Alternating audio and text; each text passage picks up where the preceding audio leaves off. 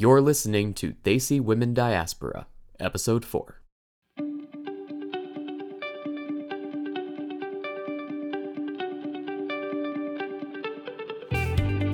Welcome, listeners, to Desi Women Diaspora, a podcast about South Asian women who grew up around the world. I'm your host, Malo Kumar. My guest today is Gayatri Sethi, a university professor based in the Atlanta area. We have a lot to discuss today, and so for the first time, we're bringing you a two part episode. Welcome, Gayatri. Oh, delighted to be here. How are you doing today? Oh, I'm so excited to talk to you. I know we have a lot to lot to get into. So why don't we just go straight into it? Um, so you have an awesome upbringing and one that kind of speaks to me as an international development practitioner who's worked all around mm-hmm. sub-Saharan Africa. So can you tell mm-hmm. me a bit a bit about how you grew up, where you grew up, and what your story is? Yes, I'd love to. This is one of my favorite things to talk about, and I don't get to talk about it enough. So hmm, if I go on and on, bear with me. No problem. So, my parents are originally from what is now Pakistan, right? So they are Punjabi, they are from Lahore and Rawalpindi, respectively, and they, during the partition, relocated to India. When he was in his 20s, my father moved to East Africa to be a school teacher in a rural part of Tanzania. And he then later went to India, had an arranged marriage with my mother, and returned to Tanzania. And that's where I was born. I was born in Shinyanga, which is a very remote part in the Lake Victoria region of Tanzania. And I grew up in Tanzania until I was about 10 years old. And during that time, in the late 70s, early 80s, there was a huge anti Indian, anti Asian sentiment. Um, that was sweeping through East Africa where we lived. Um, and many of the other South Asians went to Canada, relocated to the United Kingdom, and so on. But my father had always said, I'm going to be buried in Africa. And he actually didn't return to India. So we carried Indian passports, but we very much thought of ourselves as Tanzanians. And so this was a crisis when everyone else was fleeing for their lives. Um, he uh, relocated to Botswana, to southern Africa. So most of my memories from age 10 onwards, um, I was educated and brought up in the capital city of Botswana, Gaborone. And my mother, my brother, my nephews still reside there. Wow, um, that's fascinating. So, I mean, what what do you feel like was the impetus for your father to make such a strong connection to the African continent, whereas other people clearly, I don't know if it's temporary, I don't want to say that, but given the crisis, they immediately reverted back to India or went to another country that welcomed the Indian diaspora? You know, he had at some point when I was a toddler um, come to study at Rutgers in the US and lived there and had applied for his green card. But something about that experience led him back to Africa. I don't know the full details, and he has since passed on. So I can't ask him, but he did come back saying, I'm going to raise my children in Africa. I'm not raising them in America. Ironically, his daughter came to the States to go to college and is still here. So it wasn't his intention to raise us here.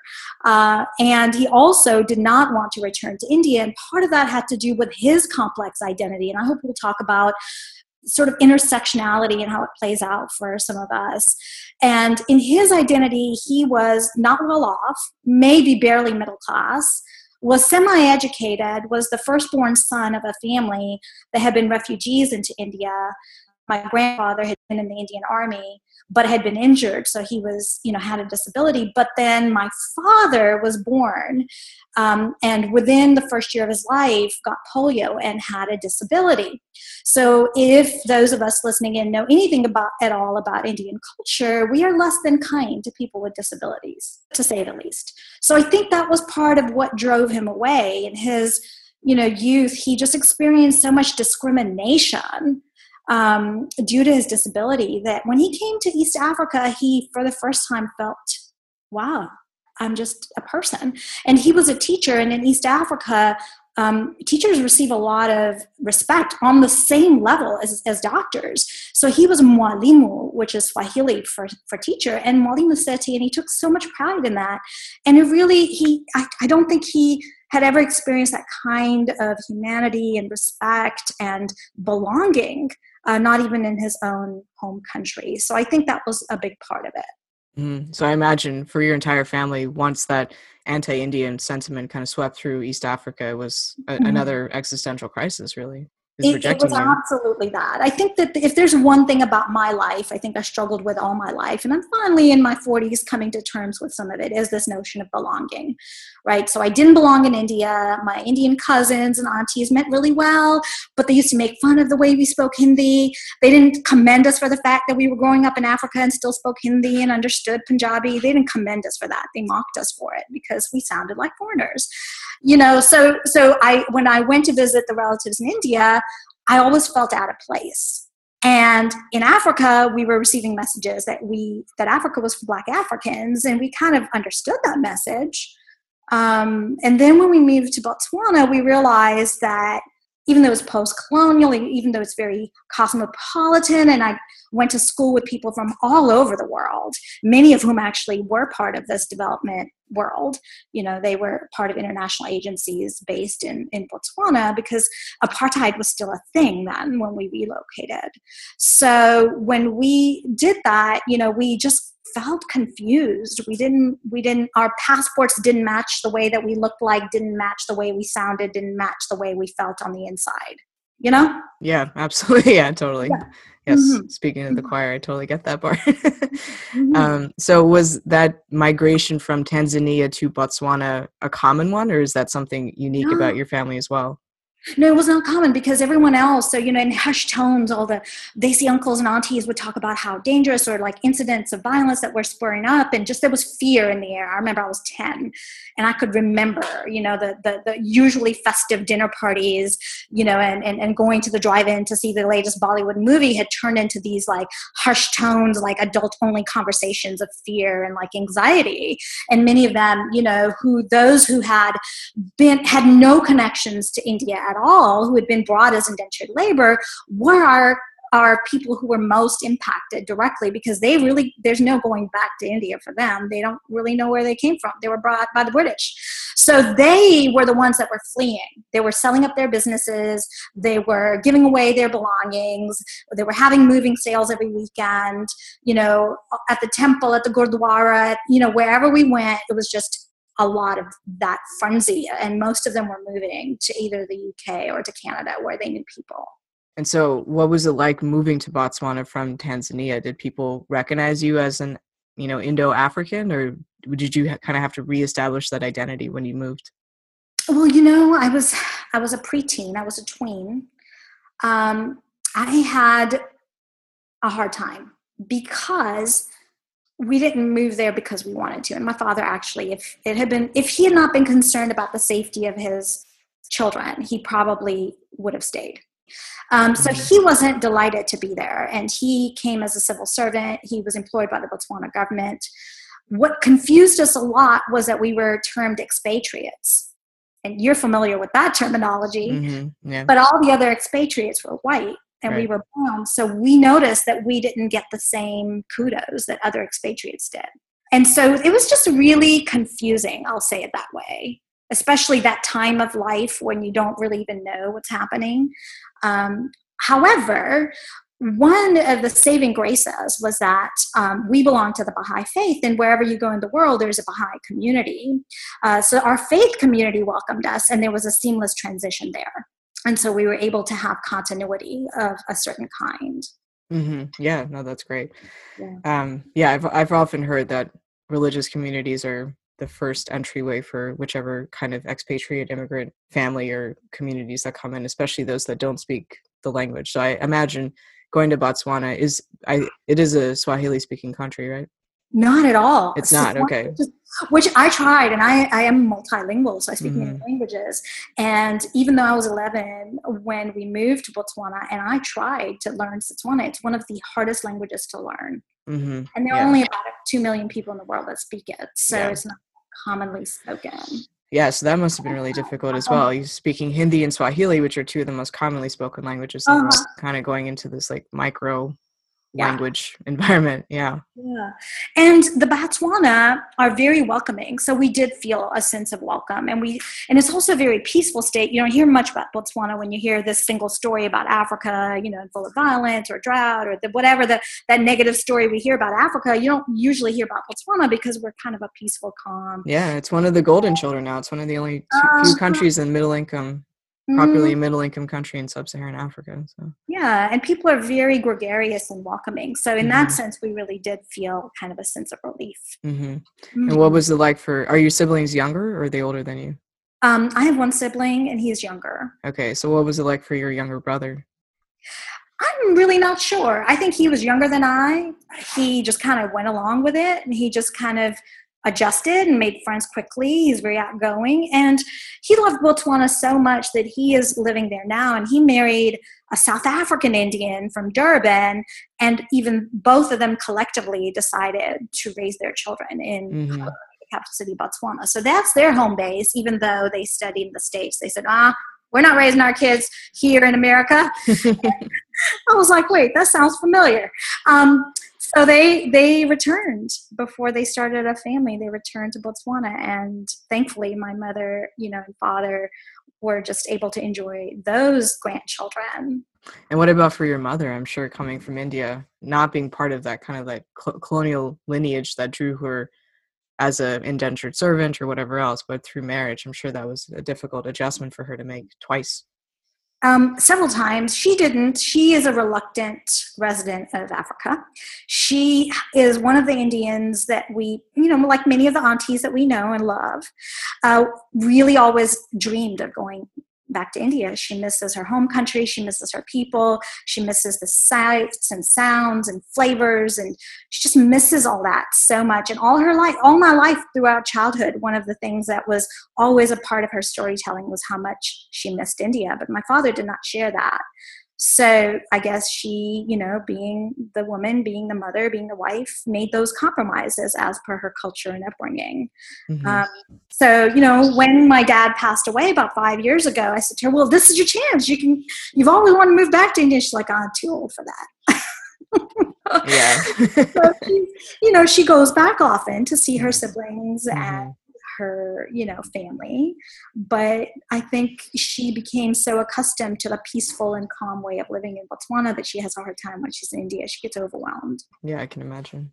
Um, so eventually you came to the United States for your education. So can you tell me what what was it like being an Indo-African studying in the States? Um, confusing. Uh, so yeah, there's just lots of confusions and having to reinvent your identity because really, you know, who you are often depends where you are, right? So when people, when I'm in Botswana, when I, the answer I give to, you know, like any questions around my identity are different than when I'm in the States. So when I came to the States, it was a, an opportunity for a fresh start. Like I didn't know these people, they didn't know me. However, I was an educator and always was, you know, sort of was inclined that way. So one of the first jobs I got was to work in a neighborhood school on the south side of Chicago. I went to the University of Chicago, and the reason I went there is because they gave me a full ride. Uh, I was uh, at the time, I guess, many of these elite universities were trying to uh, recruit students from sub-Saharan Africa because their diversity numbers were lacking, and so they figured out, you know, giving scholarships. Um, and so that's kind of how I made it to the states, even though I had intended to study in the UK and I had wanted to study international development and French. That had been my aspiration. Um, but I couldn't fund that, so I came to the States. And when I got there, I um, got a job and it was working in a neighborhood school with second and third graders, many of whom were new to America and were still learning the language. And I was there, I would pull them out of language arts class and read with them one on one outside in the hallway. And that's when I would get the questions, What are you? Uh-huh. the young people, you know, the children. They're like eight, Yeah. nine years old, and I was, I, if I was confused, they were confused by me. So I would, you know, hang out on the on the playground with them and be their tutor, and they would constantly look at me and they look have a puzzled look on their face. What are you? And that sent me into this whole other identity crisis because I didn't know how to answer that. I didn't, Yeah, especially not to eight, nine, and 10 year olds. hmm So, you know, I had a variety of answers. I would just usually laugh it off and I'd say, I'm Gayatri. You can call me Miss Gayatri if you want.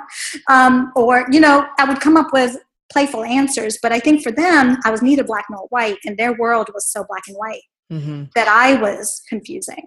So later on, and I guess this is kind of like more of an overview of your life as an educator.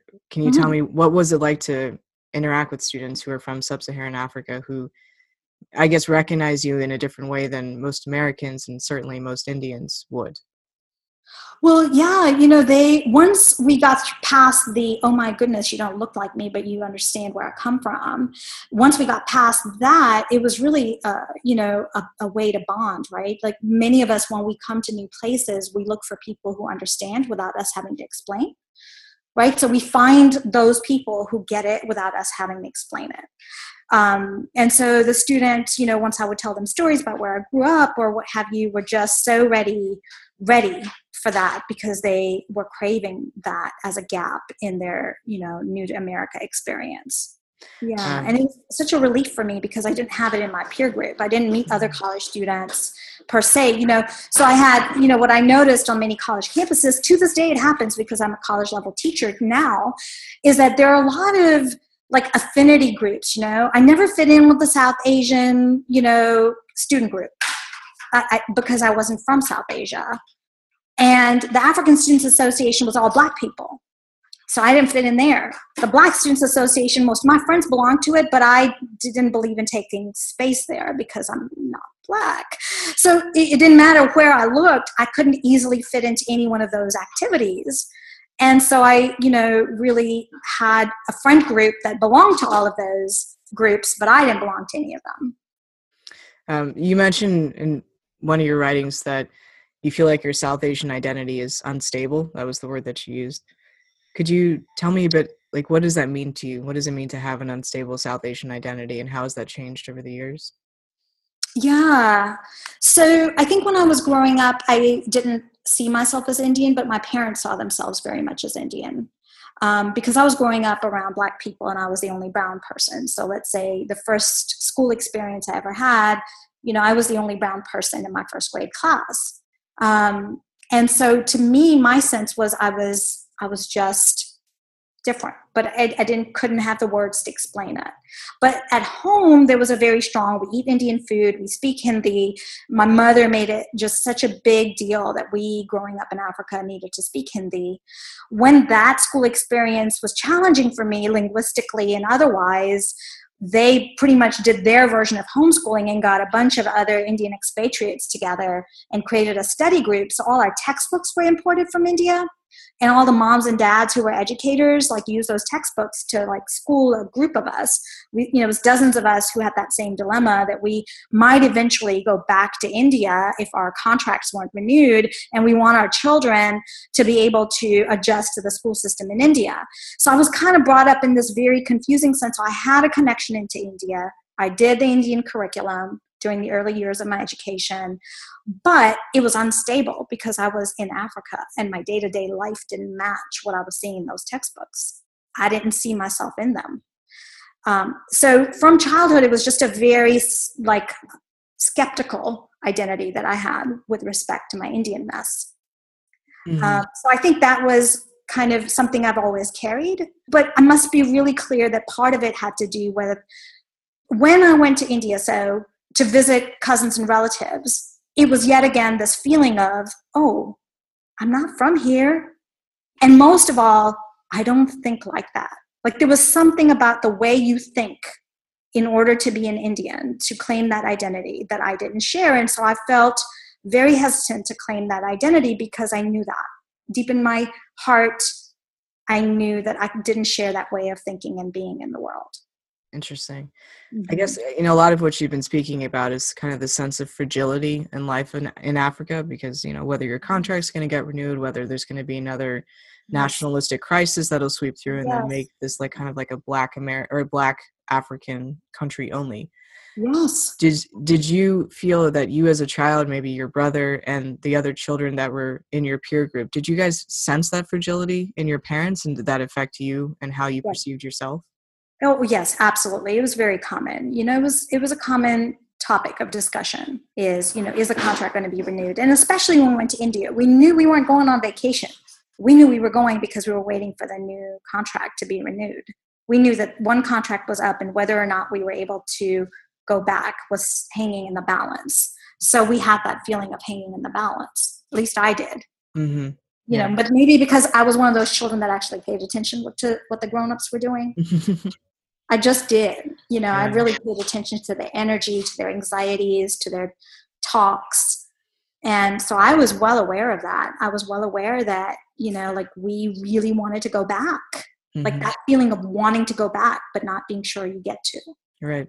Did you get that sense from other expatriate groups like the white, East Asian, and whichever other ethnic or racial expatriate groups? Did they also feel that kind of uncertainty or was it more guaranteed for them? I'm not sure. I'm not sure if they felt that uncertainty, but my guess is no. hmm My guess is that to them it was a different situation because, especially a lot of my high school, secondary school friends were from either the Netherlands or from Denmark. And so they came with their development agencies on contracts. And to them, it was like, you know, this is just a thing we do. This will be three years and then the family will move somewhere else. They might go to Senegal next, or they might, you know, so they were part of a different rhythm of things. Yeah. It was, I guess, less, um, I don't know, invested in the Uh-huh. country itself. Yeah. Uh huh. Okay, so then you eventually came to the States and you finished out your education. I know eventually you got a PhD. I did. Yeah. So can you tell me like what what was kind of the evolution of who you became as you started to place roots in America and kind of absorb whatever the American identity is? I mean, there's obviously very many of them, but how did your you know framing of yourself change over those years? Um, it changed, you know, drastically and continues to change. You know, so to fast forward, I end up marrying an African American, uh, and it's almost been 20 years, and we have children who are Blasians, as I call them, Black and you know, I I am the mother of Black children uh, in America. So this is something that is a fast forward identity, and I can go back and say, well, when I first came to the U.S., the majority of the children I interacted with in the after school program I used to volunteer at, in the neighborhood schools and so on, were African American children. The people who connected with me and invited me in in the spirit of, come on in, oh, you're an international student, come have Thanksgiving with us, African American, right? So between my friend Sherry and the Colemans, you know, that was the first experience I had. My first Thanksgiving dinner as an international student, first time in America, was with a Black family. And I learned very quickly the Black and white version of America. And I was invited into the Black America. And I feel very honored and humbled by that. hmm And I began to develop something that I started to learn when I was growing up, brown in Africa, is th- this, this notion of cultural humility. If there's something I learned being brown in, in Black Africa, is that that's not my space, but I'm resident there, so I better show respect. So when I came to America, I learned that real quick too. It was Mhm. transferable knowledge that I am so grateful I had because many immigrants to America do not have that. Hmm Yeah, definitely. They come in and become white adjacent and start to absorb themselves into and assimilate themselves into white American. Many many South Asians do that. Like the majority of the ones that I know have done that. hmm Their world becomes very white. Well, I was very fortunate, blessed, or otherwise just I don't know what the word is, but that's not how it went down for me. Uh, for me, I was welcomed into Black America. I was invited to Black churches. I was invited to come and listen to my friend Chantel sing with her gospel group. I was invited to come to Sumter, South Carolina to give go visit a new college friend who showed me that America and trusted me enough to invite me into those spaces. And that was where my identity began to shift as someone who was culturally humble towards Black people. Wow, that's a profound way to describe your assimilation into the United States. Well, I'm excited to continue the conversation in part two and to find out where that process has led you. Thank you to our listeners, and be sure to check out part two of my conversation with Gayatri Sethi on Desi Women Diaspora, a podcast about South Asian women who grew up around the world.